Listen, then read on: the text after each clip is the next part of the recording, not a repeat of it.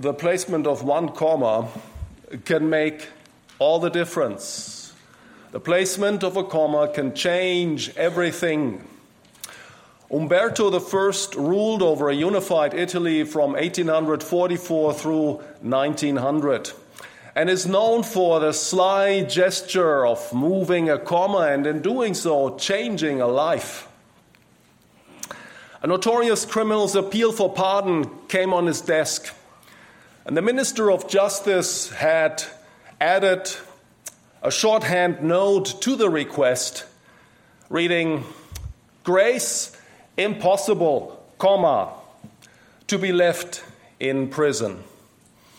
Umberto read the appeal with great interest, reached for his pen, and moved the comma by one word, so that the note now read, Grace, comma, impossible to be left in prison. God doesn't deal with me as my sins call for. God doesn't treat you as your sins deserve. But God treats us, dare I say, unfairly. And I put this in quotation marks unfairly, forgiving all our sins. And He moves the comma, but not in a sudden urge of royal caprice that may be true for the rulers of this world. Rather, as God who is just and the justifier of the ungodly. So he changes our status from convicted sinners to children of grace, pardoned and adopted into his royal family. But we are forgetful, aren't we? We can act as though we do not know him. A day comes when God shows up and moves a comma again. And this time, a comma in our own twisted narrative to reset our account of life and its true meaning. I know that you've had these moments where God moved a comma in your perception, in your way of seeing things, and um, quite frankly, when you think of repentance as an ongoing aspect of the Christian life, there are many commas that need to be moved in my life and in your life as well. And that goes right down to the motives that drive us, the motives that make us do what we do and account for how we act. But when the comma moves, it always involves the same. That's one look at Him, a fresh look at Him who is your God. And as Psalm 73 would teach us, your friend. God, your friend. One look changes everything. Now, Asaph, the poet of this wisdom psalm 73, had an eye opening experience of this kind in which the comma of his perception moved. It occurred when he entered God's house. He saw his face, and one look at God changed everything. His tale is told easily with just a few simple strokes. The first half of this psalm rehearses days in which he was reduced to the level of a beast. As the salient verse 22 emphasizes, brutish and ignorant, I was like a beast with you. The beastly condition that he describes was the fallout of naked envy. Envy of thriving, prosperous people who get away with their malicious schemes and even garner the praise of their peers. Says Asaph, they're not in trouble like other folks are. They don't know pain. They are always at ease. Their life is one big success story. And Foster's nothing but scoffing on the one hand, scoffing of the underprivileged or less privileged, and boasting in their own invincibility. Asaph compares himself with the boastful and becomes as brute as they are.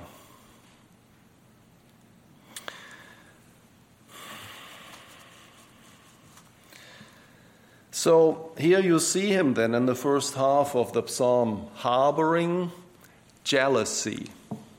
And the flip side of jealousy is always self pity. And just below the surface of self pity, you will always find bitterness. And just below bitterness, there hide anger and some form of despair. They always do come together. And as Jesus said to his disciples, anticipating the sentiment or the feeling, days are coming in which you will desire to see one of the days of the Son of Man, and you will not see it. And so in 13 through 15, you can see Asaph's most acidic complaint.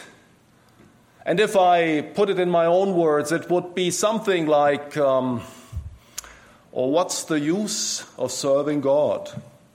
What's the benefit of trying to live a Godward life? Well, that sounds like uh, a disowning of the faith, doesn't it? Or as verse 15 puts it, a betrayal of the generation of God's children.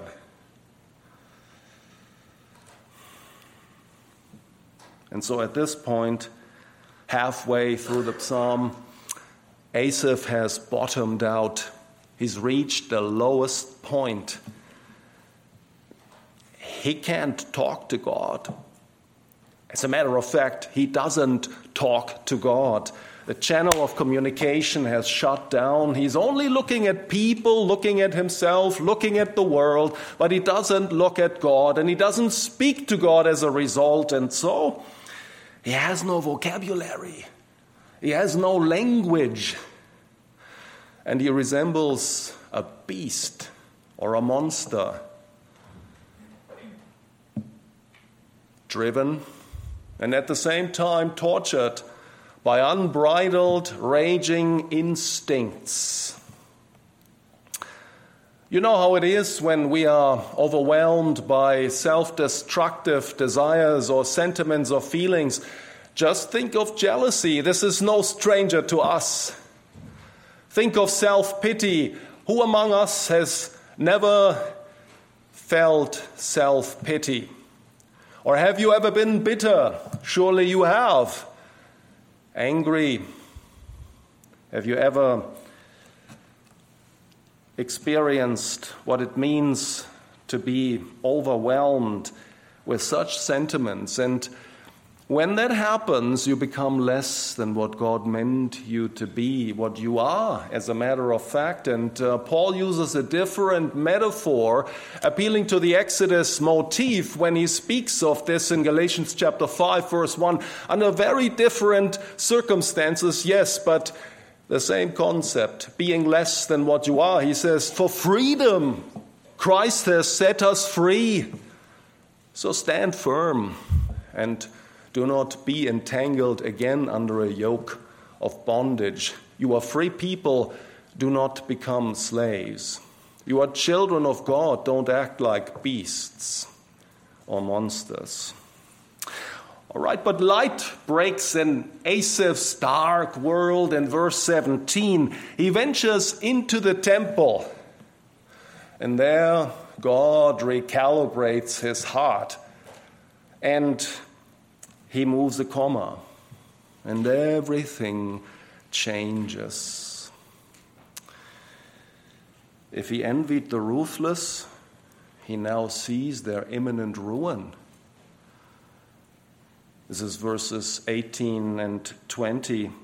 Truly, you set them in slippery places. How they are destroyed in an instant. Now, these exclamations are expressive of an indelible, unforgettable aha moment. So I ask, and I believe that some of you entertain the same question. Well, what did Asaph see in the sanctum to come to this, to arrive at this conclusion? Or rather, what did God show him? To capsize his view of people that he has declared untouchable and even envied. Now, you could make this very simple and say, yeah, well, he saw God. True, everything about the temple was revelatory of the person of God. But can we be more specific? And I think we can. For there was one chronic, constant feature of all the temple business that you could not ignore. It was in your face. You wouldn't have to wait long to see it if you went there. It was a continual slaughtering. It was blood, blood all over, blood in the morning, blood in the evening, and more blood in between. If I may say so, and you will forgive me for saying this, it was almost like a slaughterhouse and priests, world class butchers for sheer practice. And all of this on account of untold reminders. All those sacrifices, untold reminders that God is holy. Holy, holy, holy. And that God demands absolute justice. That the good news of the gospel is founded on blood. That the only thing that kept Israel in the covenant with God was blood. And ultimately, blood. Prophetic of a precious blood that God would give to reconcile us to Him once for all. That's what Asaph saw when he went to the sanctum. It was a reminder that God will reckon with every man. And so rivers of blood spoke of Jesus, the Lamb of God, who on his way to Golgotha with the cross on his back. Women weeping over him turned to them and said, Don't cry for me. Rather, weep for yourselves and weep for your children, for if they do these things when the wood is green, what will happen when it's dry? What he said was that if if, if the Father made his Son the object of his wrath, he made him sin who knew no sin. If he made him the object of his wrath, to be able to deal justly, no corners cut, with our sins, what will happen to those who spurn him? What about those who don't know him or don't want to know him? Ooh. The Apostle Paul says, God, who did not spare his own Son, but gave him up for us all, how will he not also with him give us all things? This is Paul's theologic. He's saying if this is true, if God gave up his Son for us, well, then this must follow. There's no question it will follow. But the same theologic also implies that God, who did give up his own Son to be able to forgive sin and never remember our sin, how will God not judge the world in righteousness? Again, that's what Asaph saw. Of course, he didn't see all that we see, but it is packed into the words, How they are destroyed in an instant. And in one sweep, self pity turned into the pity of the arrogant and the ruthless. A comma had been moved in his narrative. But from here, our psalm rises to its grand finale. Uh, verses 23 through 28, this is the trademark language for which 73 is known, and this is the fulcrum of the psalm, no question. And um, this is also the flip side of Asaph's aha moment in God's presence. Not only does he see the world and the people of the world in a new light, but himself too. Having returned from a bestial existence to his true self and identity, we would say in Christ. Asaph revels in what he has and what he didn't see he has, always had. He revels in his restored relationship with God and in terms nothing short of intimate friendship with God. Now, you may be surprised to hear this, but I thought about this and I think that you will take my word for it. I thought about what is the one word, the one concept that characterizes 23 through 28 and is able to address most, if not all, of the aspects that are treated here. And you could say covenant, and I will speak of covenant, but covenant is a relationship. And because of the intensely personal nature of the words in 23 through 28, I cannot think of a better concept than friendship, and that is also a biblical concept. So um, he used to be a monster, a beast with God. But the renewal of God's steadfast love and relationship, in fact, friendship, restores Asaph's heart and transforms him. And when I read Psalm 73, I couldn't help but think of the Frankenstein monster movies. The first original ones were made by Semley, directed by Semley, the first in 1931 and then the second one in 1935. And you may wonder, where is this going? But bear with me for just long enough these two movies are case studies of the human condition. They really are.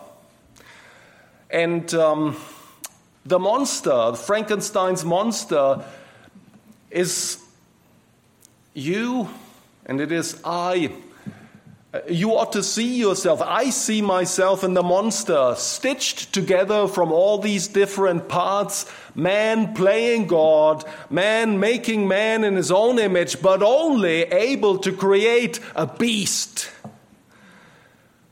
But there are two scenes, one in each of these first two features, where the beast becomes human and uh, is transformed, is humanized.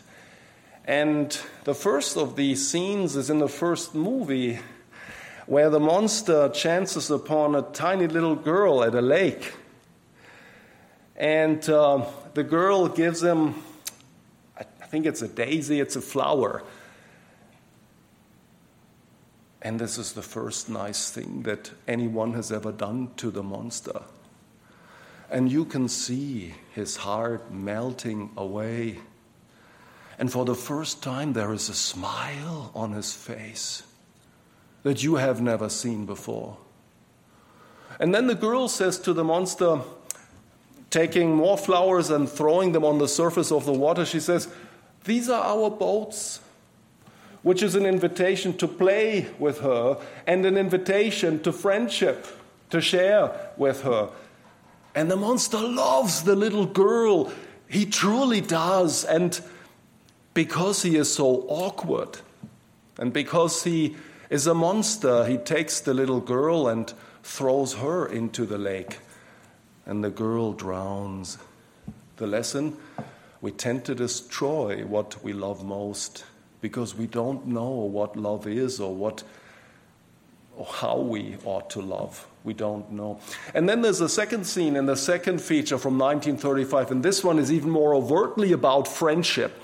Here, the monster chances upon a hut in a forest. Inside, an old blind man playing the violin. And the monster loves the sweet sound of the violin, so he enters. And the blind man senses his presence. But he also knows that that person can't talk, he has no language. Because all that the monster can do is. Oh, oh. And so the blind man says, Ah, you too have an affliction? We can be friends. And what happens in the unfolding of this scene inside the hut is that through the friendship of the old man, the monster becomes human. And he learns language, he learns to speak. And even though, again, it's very awkward, all he can say are things like food, good, mm, friend, good. He becomes human. Friendship draws him out of himself into a new existence. And then, of course, villagers come and they see the beast in the hut and they attack the beast. And in the course of that fight, the hut is burned to the ground. And then the last thing you see in that scene of the monster is the monster heading into the forest crying, Friend! Friend! Uh, this is what happens when Jesus befriends you. You become what you are meant to be. And without him, you cannot. It is through the friendship of the Lord that you become what you are meant to be. And the idea is captured in Psalm 25, verse 14. The friendship of the Lord is with those who fear him, and he will show them his covenant. Friendship translates Hebrew sod, and it means secret. You could translate the secret of the Lord is with those who fear him or secret counsel, but in any case, it depicts an intimate bond between two persons or parties, and therefore friendship. And friendship is linked with God sharing with you his covenant, showing you his covenant.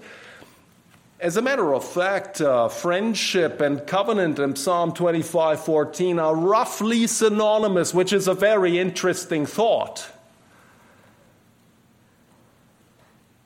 God making known to you his covenant is how he befriends you and lifts you out of your misery, your beastly existence. Therefore, Exodus 33:11 has God speaking to Moses, making known his covenant to him gradually, step by step, quote, face to face, as a man speaks with his friend.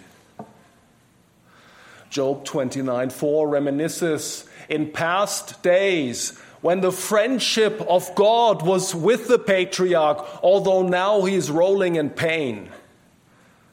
And James 2:23 reflecting on Abram's faith in God's covenant promise says Abram believed God and he was called a friend of God.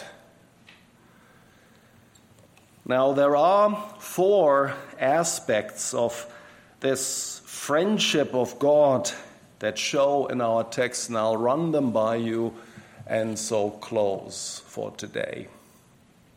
First, you will guide me with your counsel. Well, that's what a friend does.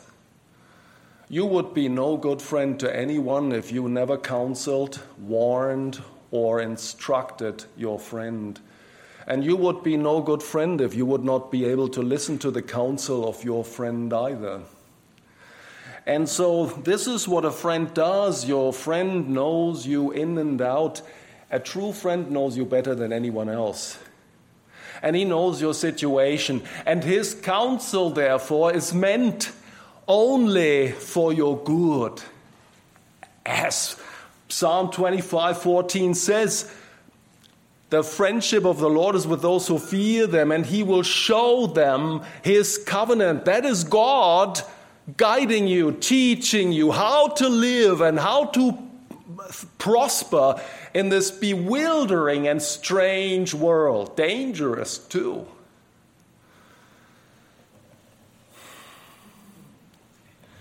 Jesus told his disciples, therefore, no longer do I call you servants for the servant does not know what his master does, but I call you friends.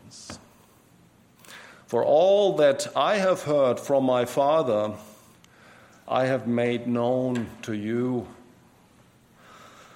Friendship entails frankness, open dialogue and because Jesus shares all that is on his heart with you for your good, because he guides you with his counsel, you too speak to him. It has to be mutual among friends, and you be open and be honest and frank with him. And if there is one thing that you learn from the Psalms, the hymn book of the Bible, but also the prayer book of the Bible, is to be honest and frank with God. Not so that you can share information that He doesn't already have, but to open up your heart so that He can do something with you, change you.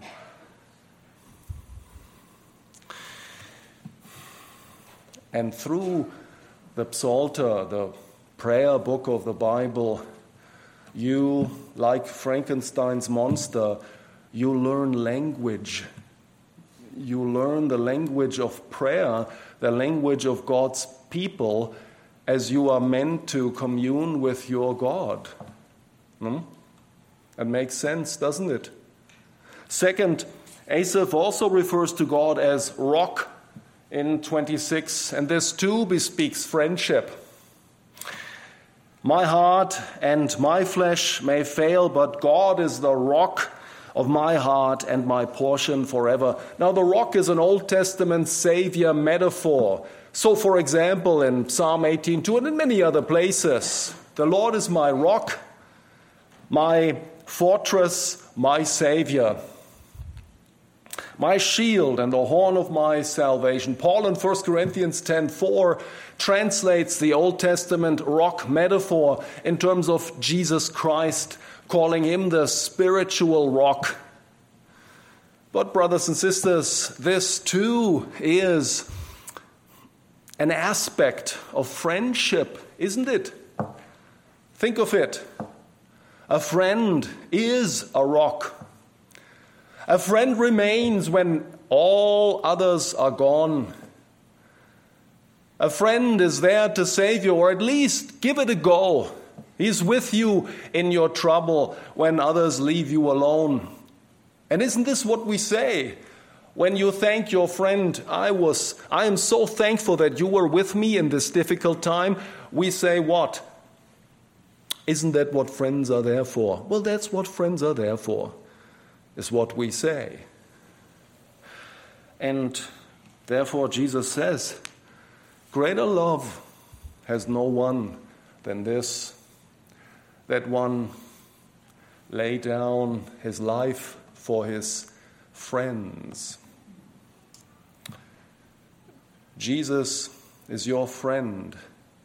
Jesus laid down his life for you, and so is the rock he is the rock of the covenant, the rock of your relationship with God, and He secures you with His steadfast love.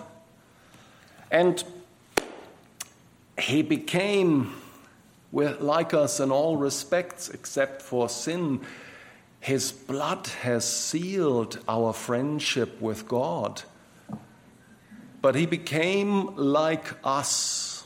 He became utterly vulnerable in the process and did what many would consider foolish.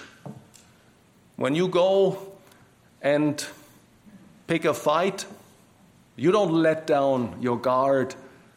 You keep up your guard. He let down his guard completely and he spread his hands on the cross and took one blow after another until you were reconciled with your Heavenly Father.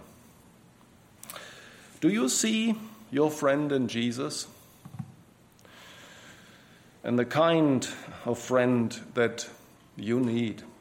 And like Frankenstein's monster, by his friendship, you learn to become truly human because friends shape each other as surely as iron sharpens iron. Jesus has come all the way down to us, to our level.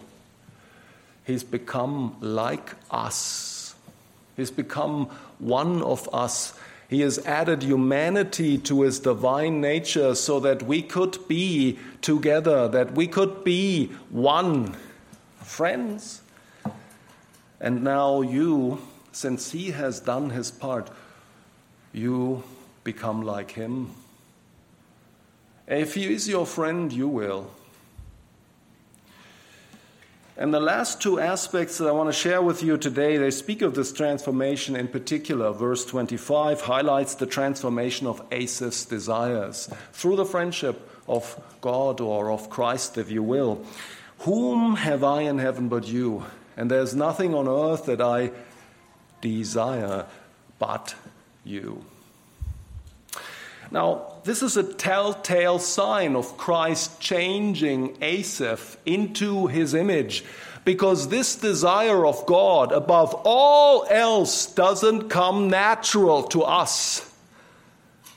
It's His work, it's His doing, it's His presence that does this to us.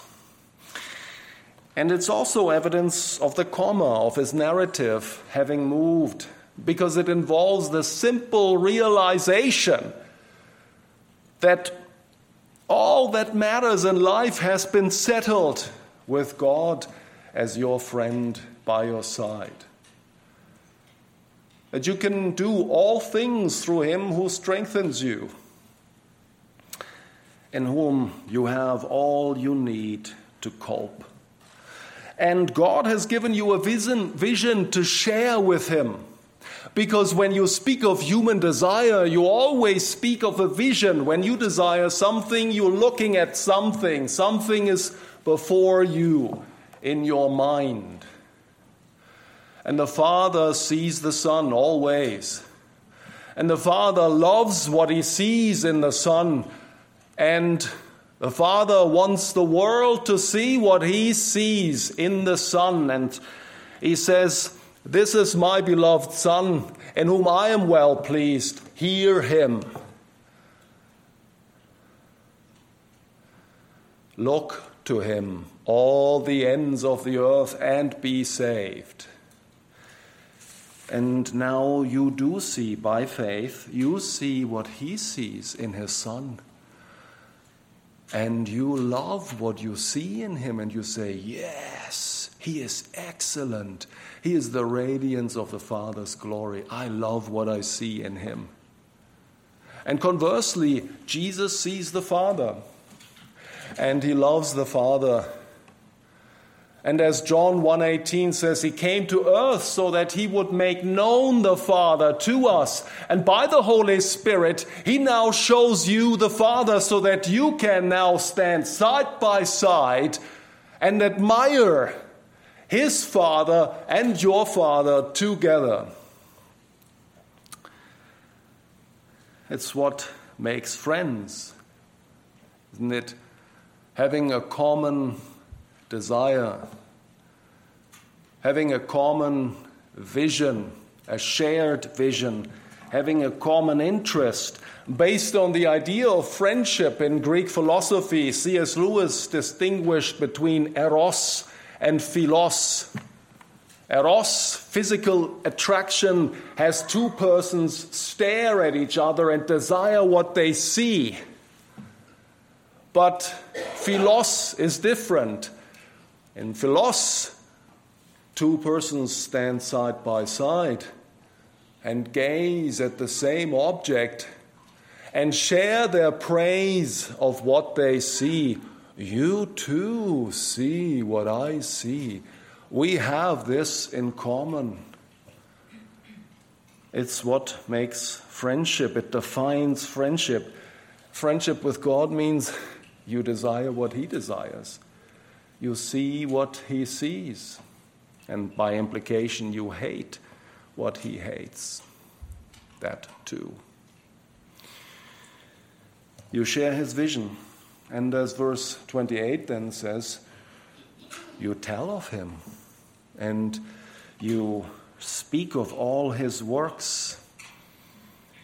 Because whatever you see and whatever solicits your praise is also the thing that you will hear pouring from your lips.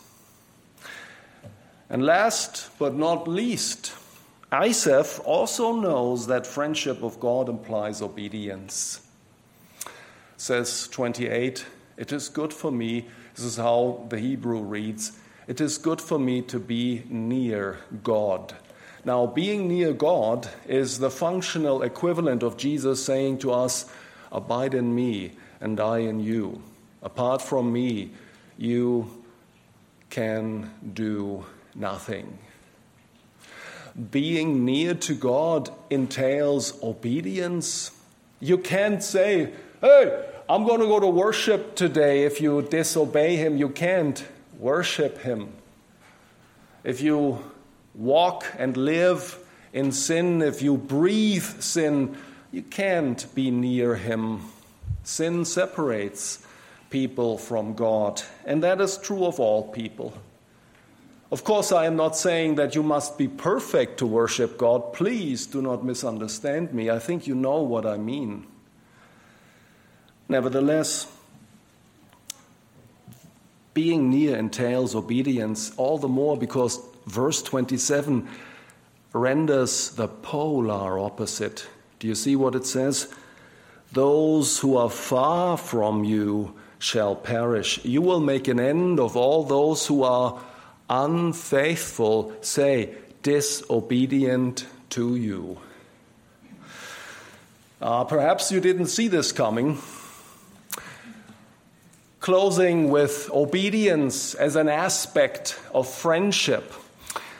But how could it not be so? The text itself points to it by a simple comparison of 27 and 28, as I just have shown you. But if you think of friends, don't friends do what is right and good by each other? Don't friends honor each other? Well, how would it look like if you honor God as your friend? How would that look like? More so, we often hear people say, yeah, well, if you love someone, then let him be. You let them be what they want to be. You let them do what they want to do. And we do the same thing with friendship. We say, well, if you have a friend, you let your friend be. You acknowledge and accept your friend, warts and all. And while this can be very misleading, it's also true. Who among us has a friend who is perfect? Who among us has a friend, and as I said, if you have a friend, you know that person very well. Who among us has a friend and doesn't see something that is not good in that person? But you love him anyway, you love her anyway because he or she is your friend. Yeah, but if God is your friend, Are you not letting him be God on his own terms? He is perfect. He's the King of Kings. He's the Lord of creation. Why, of course, you obey him. How else can anyone be his friend? How else can anyone do right by him unless we obey him? Therefore, Jesus himself said, You are my friends if you do what I command you.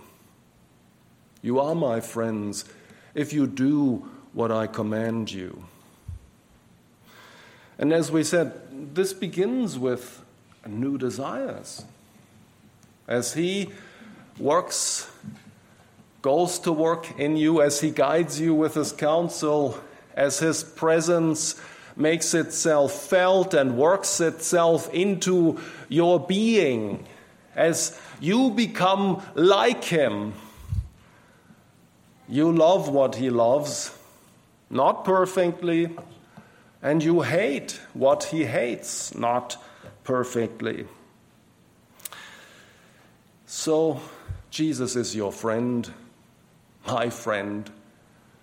If you believe in the gospel, then He is your friend. I have every right to say this. You are entitled to say and to believe this. This is part of the scriptural message. So keep his word. If you are his friend, keep his word. Do it for his sake, for his name's sake, because as his friend, you honor him and you do right by him. and his friendship remains. I think this is where we want to close today. His friendship remains even when we are unfaithful. As um, Asaph says, Nevertheless, I am continually with you. This has the nuance of an unbreakable bond. After all, Jesus laid down his life for you, and shall all of this now go to waste? Impossible. He does not start a work and then fail to finish. Says 24, You guide me with your counsel, and afterward receive me to glory.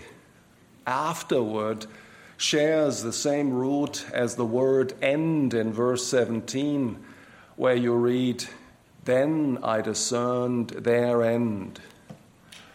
The story of the unbeliever will end in hell under eternal judgment.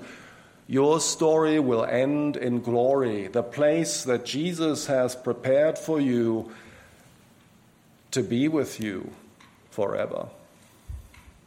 And today and tomorrow and for the end of your days, He may move a few commas. He will move commas as many as it takes to get you there to make you like him, to see what he sees, to love what he loves.